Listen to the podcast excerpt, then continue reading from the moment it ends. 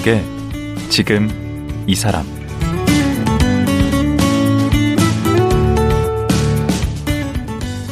안녕하세요. 강원국입니다. 반려동물 키우는 인구가 1,500만 명을 넘어섰다고 합니다. 동물이 가족이 된 시대이다 보니 동물과 함께 갈 수 있는 카페, 호텔, 공원 등이 많아지고 있습니다. 그에 반해 버려지는 동물도 많아지고 있다고 합니다. 그래서 반려동물을 입양할 때는 신중해야 하고 동물의 습성도 잘 아는 게 필요한데요. 동물과 소통하는 법을 알려주고 동물을 교육하는 동물 트레이너가 있습니다. 이순영 동물 트레이너 만나보겠습니다.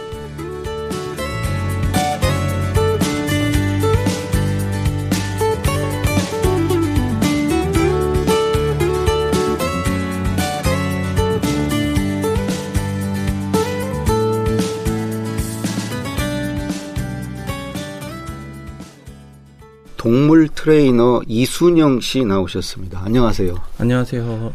그 동물 트레이너 네. 어, 좀 생소한데요. 네. 어떤 일을 하는 거죠? 어, 동물과 같이 사시는 사람들 있잖아요. 네. 예를 들면은 반려 반려동물 보호자분들도 있고 그리고 이제 동물원이나 이렇게 동물을 관리하시는 분들이 있을 텐데 네. 그런 동물과 같이 이제 지내면서 어 조금 더 편하게 서로가 편하게 되는 상황들을 만들어 드리는 걸 도와주는 직업이라고 생각을 합니다. 제가 하는 일은요. 옛날엔 그 조련사 뭐 이런 말 썼는데 네. 그거는 적절치 않는 말이겠네요. 어, 조련이라는 의미랑 사육도 마찬가지라고 생각해요. 음. 그 요즘 동물을 바라보는 관점이 많이 달라지고 있어서 그럼 뭐라고 해야죠? 트레이너를 훈련사입니까? 네, 훈련사고 트레이너도 어떻게 보면 한글로 번역을 하면 훈련 훈련. 네, 훈련이란 뜻인데 어 제가 굳이 트레이닝 트레이너 트레이닝 이렇게 쓰는 이유가 그동안 이 훈련이란 단어가 동물한테 쓰인 이미지가 음. 너무 사람과 동물 사이의 관계가 좀 동물을 지배하는 개념이고 동물을 좀 억압하고 강제적으로 우리가 원하는 결과물을 얻어낸다라는 이미지가 너무 강해서 그래서 트레이닝이란 단어 어쨌든 같은 단어지만 어, 그 이미지라는 거가 그 단어에는 없다고 좀 음. 생각을 해서 그 단어를 쓰고 있어요. 그 동물까지 꼭 트레이닝을 시켜야 되냐? 네. 음? 사람 교육시키도 지금 바쁜 세상에 네. 어쨌든 동물 트레이닝하는 대상을 보면은 지금 사람이랑 같이 살아가는 존재라고 생각을 해요. 네. 그리고 그 사람이랑 같이 산다라는 거를 결정한 것 자체도 사람이라고 생각을 합니다. 음. 그러면은 그 동물한테도 이 여기서 같이 살려면 이렇게 사는 거가 편하고 좋은 거다. 그리고 서로가 편하고 그리고 이 동물한테도 더 어, 스트레스가 덜하고 행복할 수 있게 만들어주는 거가 되게 어, 중요한 책임감이라고 생각을 합니다. 음. 그래서 한마디로 동거하고 공생하기 위해서 네, 이런 교육이 필요하다. 네 반려동물이라면 우리가 결정해서 데리고 온 거고 음. 그리고 이 동물원에서 야생동물이라고 하면은 우리가 얘네들을 이렇게 억지로 가둬서 키우게 되는 상황인데 그러면은 그 책임감으로서 얘네들이 더 나은 삶을 살 수 있도록 끊임없이 노력을 해주는 게 중요하다고 생각을 합니다. 예. 그래서 트레이닝은 하나의 도구로서 얘네들이 더 잘 살 수 있게 도와주는 어, 도구라고 생각합니다. 그러면 어쨌든 트레이닝이 됐건 훈련이 됐건 그 어느 수준을 목표 혹은 지향하면서 하는 거죠. 음, 이 트레이닝을 생각하실 때 많은 분들이 되게 어, 행동, 특정 행동들을 가르쳐 준다라고 생각하는 분들이 많아요. 그럼 앉아 일어서 뭐. 기다려, 엎드려, 막 이런 것들. 음. 근데 이 조금만 생각이 넓어지면은 얘네들이 어, 어떤 상황에 있을 때 그 상황에서 어떤 선택을 할 수 있도록 도와준다라고 생각을 하면 더 좋을 것 같은데 만약에 산책을 나갔을 때 예. 오토바이가 지나가면은 오토바이에 이렇게 달려드는 개들이 있어요. 음. 근데 그 오토바이가 얘네들한테 위협적인 게 아니고 오토바이가 얘네들 공격하는 것도 아닌데 그렇죠. 그런 선택을 해버리는 거잖아요. 음. 그러면은 이제 보호자로서 오토바이가 지나가도 저거는 너한테 위협을 주는 존재가 아, 아니다. 그걸 알려주는구나. 그리고 뭐 괜찮다. 음. 너가 얌전히 있으면은 더 좋은 일도 생긴다라고 음. 알려줌으로써 서로 편해지죠. 동물도 그렇게 오토바이가 지나갈 때마다 짖을 필요도 없고 음. 사람도 오토바이가 지나갈 때마다 동물이 그럴까봐 걱정할 필요도 없고 편하게 산책할 수 있고 음. 그래서 얘네들한테 막 앉아 이렇게 특별한 행동을 가르쳐 준다기보다 조금 더 더 잘 살 수 있게 환경에서도 음. 네 그래서 그런 것들을 알려주는 학습하는 걸 도와주는 거예요. 음. 근데 학습하는 방향이 우리가 조금 더 같이 살 수 있는 데 도움이 되는 거를 학습할 수 있도록. 그 아이 학습하는 거나 똑같네. 그쵸. 음. 이 사람이라고 하면은 학교 가서 공부를 하잖아요. 음. 근데 걔들이 공부를 하는 건 아니니까 음. 어쨌든 24시간 얘네들이 경험을 하면서 자기들이 학습을 하고 있는 건데 음. 그러면서 이제 자기가 학습하고 자기가 결정하는 거예요. 그러면은 얘네들은 자기 스스로 어 우리가 원하지 않는 행동들을 할 수 있게 되는 건데 우리가 조금 도움을 줌으로써 얘네들이 어 어떤 상황에 처해 있을 때 좀 더 나은 행동을 할 수 있도록. 그 예를 들어서 뭐 배변 가리고 네. 이런 것도 다 거기에 포함되겠네. 어, 배변 가리는 것도 포함이 되죠. 근데 배변, 그러니까 이라는 거가 이제 사람, 이게 해, 해외랑 한국이랑 좀 많이 다른 것 같아요. 한국에서는 배변이라면은 집에서 특정 구역에다가 이렇게 배변을 해라. 음. 이렇게 많이 알려주려고 하시는데 해외에서는 이 집 안에서 배변을 한다라는 개념 자체가 많이 없어요. 개들은 나가서 산책을 하면서 뭔가 배변을 하고 냄새를 맡으면서 배변을 하고 음. 이런 게 자연스러운 거라고 좀 문화가 많이 자리, 자리 음. 잡혔다면은 음. 이제 우리나라에서는 좀 실내 안에서 많이 뭔가를 해결하는 우리도 예전에는 다 마당에서 키우고 네 맞아요. 음, 그랬죠. 어 이제 아파트가 많아지면서 맞아요. 이제 집으로 들어온 거죠. 그래서 좀 개들을 많이 실내에서 뭔가 많이 해결하시는 것 같아서 좀 안타까워요. 개들도 바깥에 나가서 많이 경험을 해줘야 되는데 음. 그 대학에서 특수 동물학과를 전공하셨어요. 네. 특수 동물학과 이게 이런 걸 배우는 겁니까? 어, 네, 동물 전반적인 거를 다루기는 하는데요. 그 동물 아니, 학교에 들어가고 나서 자기가 좋아하는 분야를 좀 결정하게 되는 것 같아요. 특정 시기 때 그때 분야라는 게 분야라는 게 반려동물을 다루는 분야도 있고, 어. 그 다음에 야생동물을 다루는 분야도 있고, 음. 그 다음에 실험동물을 다루는 분야도 있어요. 그럼 네. 이순영 씨는 반려동물을 택했습니다. 어, 저는 야생동물을 맨 처음에 조금 경험을 해봤어요. 아, 그래서 야생동물이란 구조센터라는 곳에서 음. 잠시 어, 일을 했었는데 그때 야생동물을 경험하게 되면서 이제 아 동물이라는 것이 이런 식으로 살아가야 되는 거구나라는 거를 어, 그 일하시는 곳에서 만난 분한테 조금 많이 느꼈던 거예요. 그렇죠. 원래는 야생에 있었죠. 네. 반려동물들도. 그리고 나서 이제 반려동물 쪽으로 네, 관심을 어, 가지셨네. 우연히도 이 트레이닝이라는 거를 한번 경험을 하게 됐는데 이 동물을 트레이닝을 할 때 제가 조금 어 얘랑 나랑 소통을 하는 것 같다. 제가 말하는 걸 얘가 이해한다라는 걸 느끼니까 그게 굉장히 매력적이라고 생각을 했어요. 그 원래 동물을 좋아하셨나 봐요. 네, 저도 대학도 그 전공을 네. 그리 가는 것 보면. 동물이 좋았는데 그냥 다른 사람도 아 나 동물 좋아해 나 개 좋아해 이 정도에서 더 조금 더 좋은 거라고 생각을 했고 그 아까 말씀드렸듯이 야생동물 이제 구조센터 일을 하게 되면서 내가 그냥 단순히 나만 좋아하는 거였구나라는 걸 좀 깨달았어요. 음. 그래서 아 나만 좋아하면 안 되구나 그냥 이 상대 동물도 이해를 할 수 있어야 되는구나라고 생각을 하고 그때부터는 조금 좋아한다라는 개념보다 이해 이 동물을 정말로 이해하려고 노력을 했던 것 같아요. 그 지금은 잘 이해가 되고 잘 읽힙니까? 음 전보다 나아진 거지 아직 어 동물을 완전히 이해했다고 보기에는 많이 부족하죠. 음. 왜냐하면은 저희랑 사람이랑 전혀 다른 종이고 음. 여전히 얘네들한테 우리가 모르는 것들이 많을 거라고 생각을 하는데 음. 조금 어, 나 이 동물 완전히 다 알아라고 하는 거는 자만이라고 생각을 하고 계속 배우려고 노력을 하고 있습니다. 음.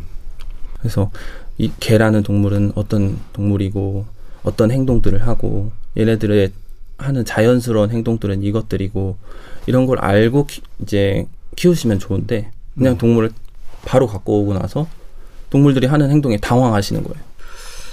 그 저도 이제 산책을 나가 보면 요즘에는 거의 개를 데리고 나오시는 분이 절반 이상이 되는 것 같아요. 네, 많이 성장을 했어요. 어떤 경우 이렇게 막큰게 이렇게 보면은 저도 이렇게 위축이 되거든요. 네, 그리고 막 짖고 달려들고 네. 하니까 그런 공격성이 있는 개는 어떻게 해서 원래 태어날 때부터 그런 건가요? 아니면 그렇게 길러진 건가요? 음, 환경적인 부분이 있을 거고 유전적인 부분이 있을 거라고 생각을 해요. 유전적으로 얘는 어, 조금 민감하고 소심한 부분이 갖고 태어난 애들도 있을 거고요. 음, 근데 환경적인 부분도 되게 커요. 그 얘네들이 자라오면서 겪었던 경험들, 같은 종 내에서도 네, 커. 예. 그리고 주변 얘네들이 살았던 주변 환경들.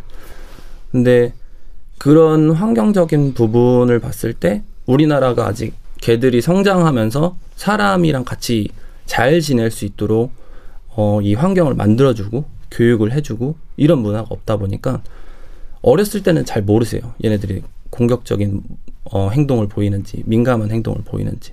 근데 이게 진짜로 문제가 되는 것처럼 아, 되- 될 때까지 이렇게 보여지는 상황이 오면은 이제 사람들이 어, 얘 문제가 있구나라고 판단을 하고 그래도 어떡하지 어떡하지 이제 참다가 이제 견뎌보다가 전문가를 찾으시면은 그때는 많이 늦은 거예요. 늦었다기보다는 이제 더 많은 시간을 투자해야 되는 상황이 와요.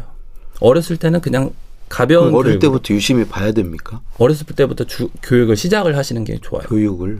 그 개라는 동물은 그 사람이나 아니면 주변 새로운 것들에 대해서 받아 잘 받아들이는 시기가 있어요. 사회화 시기라는 게 있는데 사회화. 네. 그 시기 때 새로운 것들을 잘 받아들여요. 음. 사람이랑도 잘 친해질 수 있고 그리고 그때 경험이 되게 오래 그럼 가는데 그몇 개월 사이입니까? 이게 3에서 12주 크 이제 길게는 3에서 16주 뭐 이렇게 개 종마다 그럼 완전히 태어나서 초기네. 네, 초기 때 많이 해줘요. 이미 다 결정된다는 거네요.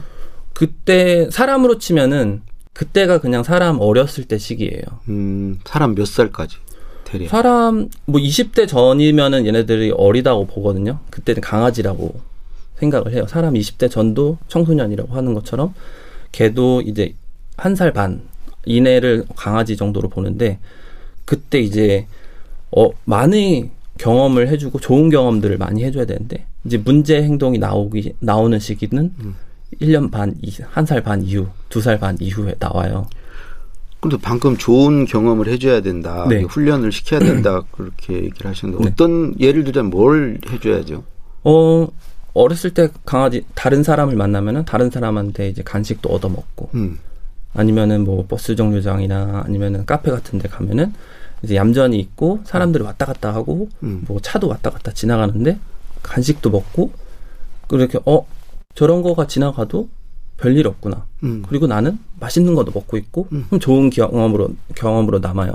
그럼 나중에 거길 가도 어, 여기 왔었었고 별일 없었다. 아, 그게 훈련으로 가능해요. 네 그런 식으로 경험을. 예를 이거 예의 범절을 갖추는 거네. 에티켓을. 네 그게 어렸을 때는 예를 들면 어렸을 때 한두 번 으로 그 장소 그 사람은 좋은 거다라고 경험을 한다면은 이제 한 살 반 두 살 지나서 그 경험을 다시 알려주려면 열 번 스무 번 해도 잘 못 받아들이는 상태가 돼요. 이 사람도 커면 크면 클수록 뭔가 새로운 걸 받아들이는 게 이거는 고정관념일 수도 있지만 잘 없는 것 같은데 어렸을 때 해줘야지 그게 효과적이고 그러면 그게 우리 그 이순영 씨 같이 전문적인 교육을 받은 분 말고 네. 그 그냥 일반인들도 이제 그런 게 가능하다는 거죠 집에서. 네 간단하게 배우셔서 음. 집안에 집에서 실, 실천을 하실 수 있는 수준이고요. 그 문화가 많이 있어야지 좋은 성격이 많은 개가 있는 문화가 될 수 있을 것 같아요. 우리나라가. 네. 지금은 어 해외를 가서 이제 산책하시는 분들을 보면은 개들이 막 여유로워요. 아 달라요 우리나라하고. 네, 사, 어 카페를 가도 여기 옆에서 그냥 쉬고 있고. 음. 근데 우리나라에서 많이 산책을 하는 분들을 보면은 개들이 긴장해 있고 좀 개들 서로 자기 뭐 개들 보면 막 짖고. 네네네. 해외에서는 그냥 어, 무심하게 지나가는 경우가 어, 많아요. 네. 그렇구나. 그래서 그런 게 어릴 때부터 그렇게 네, 어렸을 때부터 하는 그게 어렸을 때 시켜서 필요하다라고 사람들이 알고 있어야 돼요 미리 어. 데리고 와서 2년 지나서 알고 있, 있으면 안 되고 그냥 아 데리고 왔으니까 사회화 교육을 해야겠다라고 이미 알고 시작을 하시는 게 좋죠. 음. 우리 이순영 씨는 개에게 물리거나 뭐 다친 적 없습니까? 어 저도 이제 트레이닝을 배웠던 시점에서 한 번 정도 있고 뭐 긁히거나 발톱에 긁히거나 이런 가벼운 건 있지만 크게 물린 사고는 없었어요. 그 개들 모든 동물이 그럴 거라고 생각을 해요. 이제 본격적으로 뭔가 싸운다라는 거를 시작하기 전에 이제 경고의 신호들을 많이 보내거든요. 어, 나 지금 이 상황이 싫다. 음. 더 가까이 오면은 나 물 수도, 물 수도 있다. 진짜 오지 마. 그거를 볼 수만 있고 그걸 이해할 수 있다면은 충분히 사전에 제가 컨트롤 관리를 할 수 있겠죠. 음. 근데 개물림 사고 대부분은 보호자의 관리 과실이 크다고 생각을 해요. 그리고 트레이닝을 하시는 분들을 보면은 그 개를 공격적인 개를 되게 거칠게 다뤄서 확 제압하는 부분이 장면들이 방송에 많이 나오던데. 그분은 이제 전문가잖아요. 예. 그렇게 확 제압할 수 있는 거를 많이 해보신 거고. 그분 흉내 내려다가 큰일 난다. 그분을 이제 이제 자기도 따라 한다고 하면은 이제 더 큰 사고가 날 수 있죠. 음. 그런 식으로 개를 통제를 하는 게 보호자는 충분히 따라할 수 있는 수준이 아니라고 생각을 하고 음. 그 교육 방식 자체도 어 걔한테 더 안 좋은 부작용을 일으킬 수 있는 방법이라고 생각을 합니다. 그래가지고 우리 이순영 씨는 긍정 강화 프로그램 이건 어떤 프로그램이죠? 이렇게 처벌을 해서 쓰는 방식은 그 행동을 할 때마다 걔가 싫어하는 거를 주는 거예요. 얘가 무슨 짖는 행동을 했다. 예. 그럼 나는 걔가 싫어하는 고통을 주는 거예요. 그 처벌을 하는 거예요. 네, 처벌을 하는 거죠. 음. 근데 긍정 강화는 걔가 짖는 행동을 했다에 초점을 맞추는 게 아니라 걔가 짖지 않고 가만히 있었을 때마다 얘가 좋아하는 걸 주는 거예요. 음. 그러면은 짖는 행동도 있고 가만히 있는 행동도 있어요. 얘가 할 수 있는 선택은. 그렇죠. 근데 제가 짖지 않는 행동, 얘, 제가 원하는 행동을 할 때마다 뭔가 얘가 좋아하는 걸 자꾸 주니까 얘는 요 선택지보다 이게 더 낫다고 생각을 하는 거예요. 음. 그래서 이거를 하는 이제 빈도수가 너무 어 점점 늘어나는 거죠. 그 사람이랑 똑같네. 네. 사람 뭐 회초리로 점수 못 받으면 때리거나 아니면 잘 받았을 때 뭘 보상을 해주는 거그 네. 두 가지 방법이 있잖아요. 그 이 뭐 긍정 강화라는 것도 사실 심리학 용어예요. 음. 근데 그 심리학을 이제 연구했을 때 실험은 동물로 했어요. 음. 그러니까 아 원래 네. 그렇지. 그러니까 이 사람이랑 동물이랑 다르다고 생각을 하는 거가 이- 잘못된 생각. 네, 잘못된 거죠. 음. 네. 그 보면 그 개 산책 시키는 거요. 네. 그게 좀 큰 일이잖아요. 보통 이제 우리 반려견 키우시는 네. 분들 어, 이제 하루에 한 번씩은 산책을 해야 된다고 하더라고요. 어, 얼마나 시켜야 되나요? 음, 그건 개마다 굉장히 다를 것 같아요. 개가 나이가 들면 한 번도 어려운 하- 개도 있을 거고요. 네. 근데 나이 또 에너지가 굉장히 많은 애들은 한 번으로는 턱없이 부족하는 애들도 있을 거예요. 음. 그래서 그건 개마다 굉장히 다른데 산책이란 거는 단순히 에너지를 이렇게 소모하는 과정이 아니라 음. 그 산책하면서 주변에서 일어나는 일들을 또 확- 경험할 수 있는 기회이기 때문에 음. 산책을 하면서 얘네들이 좋은 경험도 할 수 있는 기- 어, 기회가 돼서 저는 산책을 자주 나가는 거를 권해드리고 있어요. 근데 자주라는 게 얼마나 자주예요? 저 같은 경우에는 저는 하루에 세, 네 번, 세 번 정도 나가요. 네? 세네 번 정도 나가요. 근데 저는 이제 저희 집에는 다른 사시는 분, 저랑 같이 사는 부모님도 있고, 그러니까 이제 돌아가면서 부모님도 하고. 네 하는데 이제 혼자 사시는 분들이나 아니면은 맞벌이를 하시는 부부나 그러면 걔가 혼자서 집에서 있는 시간이 너무 길게 된 거죠. 그러면 그 단순히 운동을 시킨다뿐만이 아니라 뭐 이렇게 보게 만들고 네, 보여주고 그런 게. 필요하다는 거죠. 네. 걔들은 후각에 굉장히 많이 의존을 하거든요. 음. 그래서 냄새를 새로운 거를 맡게 되면서 되게 정신적으로 자극이 많이 돼요. 좋은 자극이. 집안에만 있으면 맨날 똑같은 냄새만 맡게 되는 거니까 바깥에 나가면 계속 이렇게 돌아다니면서 냄새를 맡잖아요. 그게 음. 정신적으로 굉장히 좋은 자극이에요. 그 예쁜 개 만나면 그래서 쓰다듬어도 주고 이런 네. 건 괜찮은 건가요?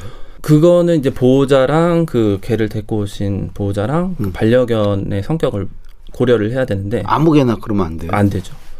그 그 짜증나는 개가 있나 보죠. 그렇게 해주면. 모르는 사람인데 음. 모르는 사람이 이렇게 성큼성큼 다가와서 자기를 만지는 것 자체를 그렇게 좋아하는 개는 많이 없을 거예요, 사실은. 아, 사야? 네, 사야가 잘 된 사회성이 좋은 개들은 그런 것들을 좋아할 수는 있겠지만 대부분 모르는 사람은 시간을 두고 조금씩 조금씩 가까워지는 게 개들도 사람도 마찬가지잖아요. 음. 모르는 사람이 갑자기 와가지고 아니 근데 그 견주 분 되시는 분들은 이렇게 예쁘다고 해주면 막 으쓰게 하고 네, 좋아하시니까 그러한 보호자는 또 개의 마음을 잘 모르시는 상태라고 볼 수- 보시면 좋을 것 같아요. 그래서 음. 나 지금 정작 개는 그렇게 원하지 않은데 음. 이런 분들 많아요. 산책하다가 저기 개가 이렇게 와요. 네. 그러면은 저기 개한테 인사하라고 막 데리고 가세요. 네. 근데 그거는 보호자의 결정이지 개의 결정이 아니거든요. 그렇죠. 걔는 어 나는 별로 만나고 싶지 않은데 그러면은 피곤하구나. 싫은 상황에서 만나니까 어떻게 하다 보니까 대립되는 상황이 됐어요. 뭐 짓- 서로 짖고 끝나거나 서로 이렇게 으르렁하면서 끝나거나 대부분이 짖던데 서로. 그렇게 되면 이게 그또안 좋은 거예요, 짖는 거. 지금 하나의 안 좋은 경험을 한 거예요. 음. 그럼 다음에 또 비슷하게 따, 다른 개를 만났을 때, 어, 나 저번에 저렇게 만났더니 되게 안 좋았다. 그럼 내가 미리 방어를 한다든지, 미리 뭐 공격적인 행동을 해서 아예 만나는 상황을 안, 만- 안 하게 하려고 한다든지. 음. 이게 예쁜 옷 입혀서 다니는 건 어떻게 생각하세요? 저는 굉장히 인간적인 마음, 마음 이라고 생각을 합니다. 좋은 거예요, 나쁜 거예요? 걔는 걔한테. 원하지 않다는 거죠. 아 원하지 않는다. 네. 사람은 이쁘니까 걔한테 입히는데, 예. 걔한테 아무 의미가 없죠. 그러니까 머리 막 따주고 네. 이런 거 하지 말아야 되겠네. 그게 어떤 의미로 하는지를 고민하셨으면 좋겠어요. 내가 걔가 좋다고 하고 그러면 걔한테 잘해주고 싶은 마음인 거잖아요. 그렇죠. 걔가 잘해주고 싶은 마음이면 걔한테 걔가 원하는 걸 해주셔야 되는데 음. 자기가 원하는 걸 하시는 거예요. 그게 조금 안타까워요. 그게 걔를 조금 나를 보이는 수단으로 음. 쓰는 것 같아서 옛날이 좋았네. 옛날에 우리 저기는 다 마당들이 있었고 네. 대문에 개조심 딱 서 있고 개 막 풀어서 키우고 마당을 네. 활보하고 옛날이 좋았던 부분도 있고 음. 근데 또 옛날 사람들은 이제 걔를 또 잡아먹기도 근데 그막 이상으로는 안. 보니까 또 묶어서 키우시는 분들이 너무 많아서 이렇게 얘 맞아요. 줄이 1m도 안 되는 줄에 뭐 이렇게 계집이랑 요원 반경으로만 움직일 수 있고 그게 평생 사는 애들이 많잖아요. 음. 그렇게 보면 옛날이 되게 안 좋았는데 요즘도 그래도 여전히 어 개가 원하지 않는 삶을 사는 경우가 많죠. 그, 음, 또 하나 지금 한번 여쭤보고 싶은 게, 이 버려지는 동물들, 네. 뭐 유기견이나 네. 이런 것도 좀 문제잖아요. 네. 그, 되게 어떤 경우에 이렇게 버려지는 거죠? 음, 동물을 버리는 이유는 다양한데요. 첫 번째로는 이제 자기가 키울 수 없는 상황이라고 생각을 하면 버리는 거예요. 근데 그 상황이라는 게 이제 동물한테 행동적인 문제가 생겼다고 판단을 하셔서 뭐 음. 짖는 거라든지 배변을 잘 못 가린다든지 아니면은 털이 너무 많이 빠진다든지 이거는 행동적인 건 아니구나. 네, 그런 행동적인 문제 때문에 아우 더 이상 못 키우겠다. 민원 때문에 못 키우겠다. 아니면은 내가 힘들어서 못 키우겠다 하고 버리시는 경우. 그다음에 이사를 가면서 그 이사 가는 곳에서는 개를 못 키우게 한다라고 하면서 이제 버리는 어. 경우도 있고요. 그럼 버려지는 그런 개라든가 이런 거는 그 또 그런 단체가 있잖아요. 네. 그 유기견들 보호하는 단체가. 지자체에서 운영하는 동물 보호소가 있고 네. 그 다음에 이제 민간 단체에서 가지고 있는 동물 보호소 시설이 있고요. 네. 근데 버려진 동물이 너무 많기 때문에 그 두 곳에서 하기가 어, 역부족인 상황이죠. 이런 걸 좀 예방하려면 어떻게 우리가 해야 되나요? 일단은 개 키우는 게 쉬, 어, 동물을 키운다라는 거 쉽지 않은 일이라는 거를 알고 시작을 하시는 게 되게 중요한 것 같아요. 음. 그냥 너무 쉽게 이제 시작하시는 분들이 많아서 동물을 키운다라는 거 내가 나랑 전혀 다른 종을 이랑 같이 산다라는 건데 한 생명을 책임진다는 거죠. 한 생명을 책임지고 얘네들이 살아가려면 어떤 환경이 필요한지 어떤 것들을 해줘야 되는지 충분히 이해하고 시작을 한다면은 아예 시작조차 안 하시는 분들도 많을 거라고 생각을 해요. 음. 하나 그 제가 그 산책 나가보면 들고양이들 아 길 고양이 예. 음, 길고양이라고 하나요? 네. 그 밥을 저녁 때 와서 몰래 주시는 분들이 있는데 네. 그밥 주지 말라고 막 플랜카드 붙여놓고 네. 하니까 그러시는 것 같은데 네. 그건 어떻게 봐야 됩니까? 어, 되게 민감한 문제라고 생각을 해요. 원래는 이 길고양이를 돌보시는 분들과 어, 야생동물 쪽에서 생각하기에는 이 고양이들이 새를 사냥하는 경우가 많아요. 야생 새를. 음, 어, 야생 새를 이 피해를 주는 일들이 많아서 이 야생동물 쪽에서는 길고양이를 이렇게 돌보는 문화를 안 좋게 아, 새를 보호하기 위해서 야생동물을 보호하기 위해서. 그러니까. 그래서 뭐 호주나 이런 곳에서는 이제 자국 내 야생동물을 보호하기 위해서 길고양이 개체 수를 조절하는 거를 적극적으로 하는 편인데 음, 우리나라에서는 일단 돌보는 문화가 많이 커지고 있는 상황이에요. 음, 근데 지금 새롭게 이제 들어온 게 이제 혐오하시는 분들이 생겼어요. 길고양이를 혐오하면서 어, 이 길고양이를 굉장히 잔인하게 죽인다든지 그리고 학대를 한다든지 근데 그 학대하는 사람들이 이 논리가 그 야생동물을 뭐 괴로 어, 피해를 준다. 아하, 라는 그래서, 거를 음, 이제 명분으로 이 명분으로 막 하시는 분들이 음. 많아요. 근데 저는 그거는 아예 다른 거라고 생각을 하거든요. 그러면 어떻게 그냥 놔둬야 됩니까? 밥 주지 말고 저는 길고양이 개체수를 적극적으로 조절하는 게 어, 중요하다고 생각을 해요. 밥 안 줘야 되겠네. 밥을 안 주는 거보다는 이 그거는 되게 민감한 문제라고 생각을 하는데 어 사람들이 어느 정도까지 개입을 해야 되느냐는 어 지금 길고양이를 돌보시는 분들도 함께 고민을 하시는 부분이라고 생각 해야 되는 부분이라고 생각합니다. 예, 알겠습니다. 오늘 말씀 고맙습니다. 오늘 어, 이렇게 좋은 자리 초대해 주셔서 정말 네. 감사하고요. 그 반려동물뿐만 아니라 다양한 야생동물도 관심을 주셨으면 좋겠습니다. 도움이 필요한 동물은 야생동물도 또, 있다. 예, 야생동물도 많이 도움이 필요합니다. 예. 관심도 필요하고요. 오늘 말씀 고맙습니다. 네, 감사합니다. 동물 트레이너 이순영 씨였습니다.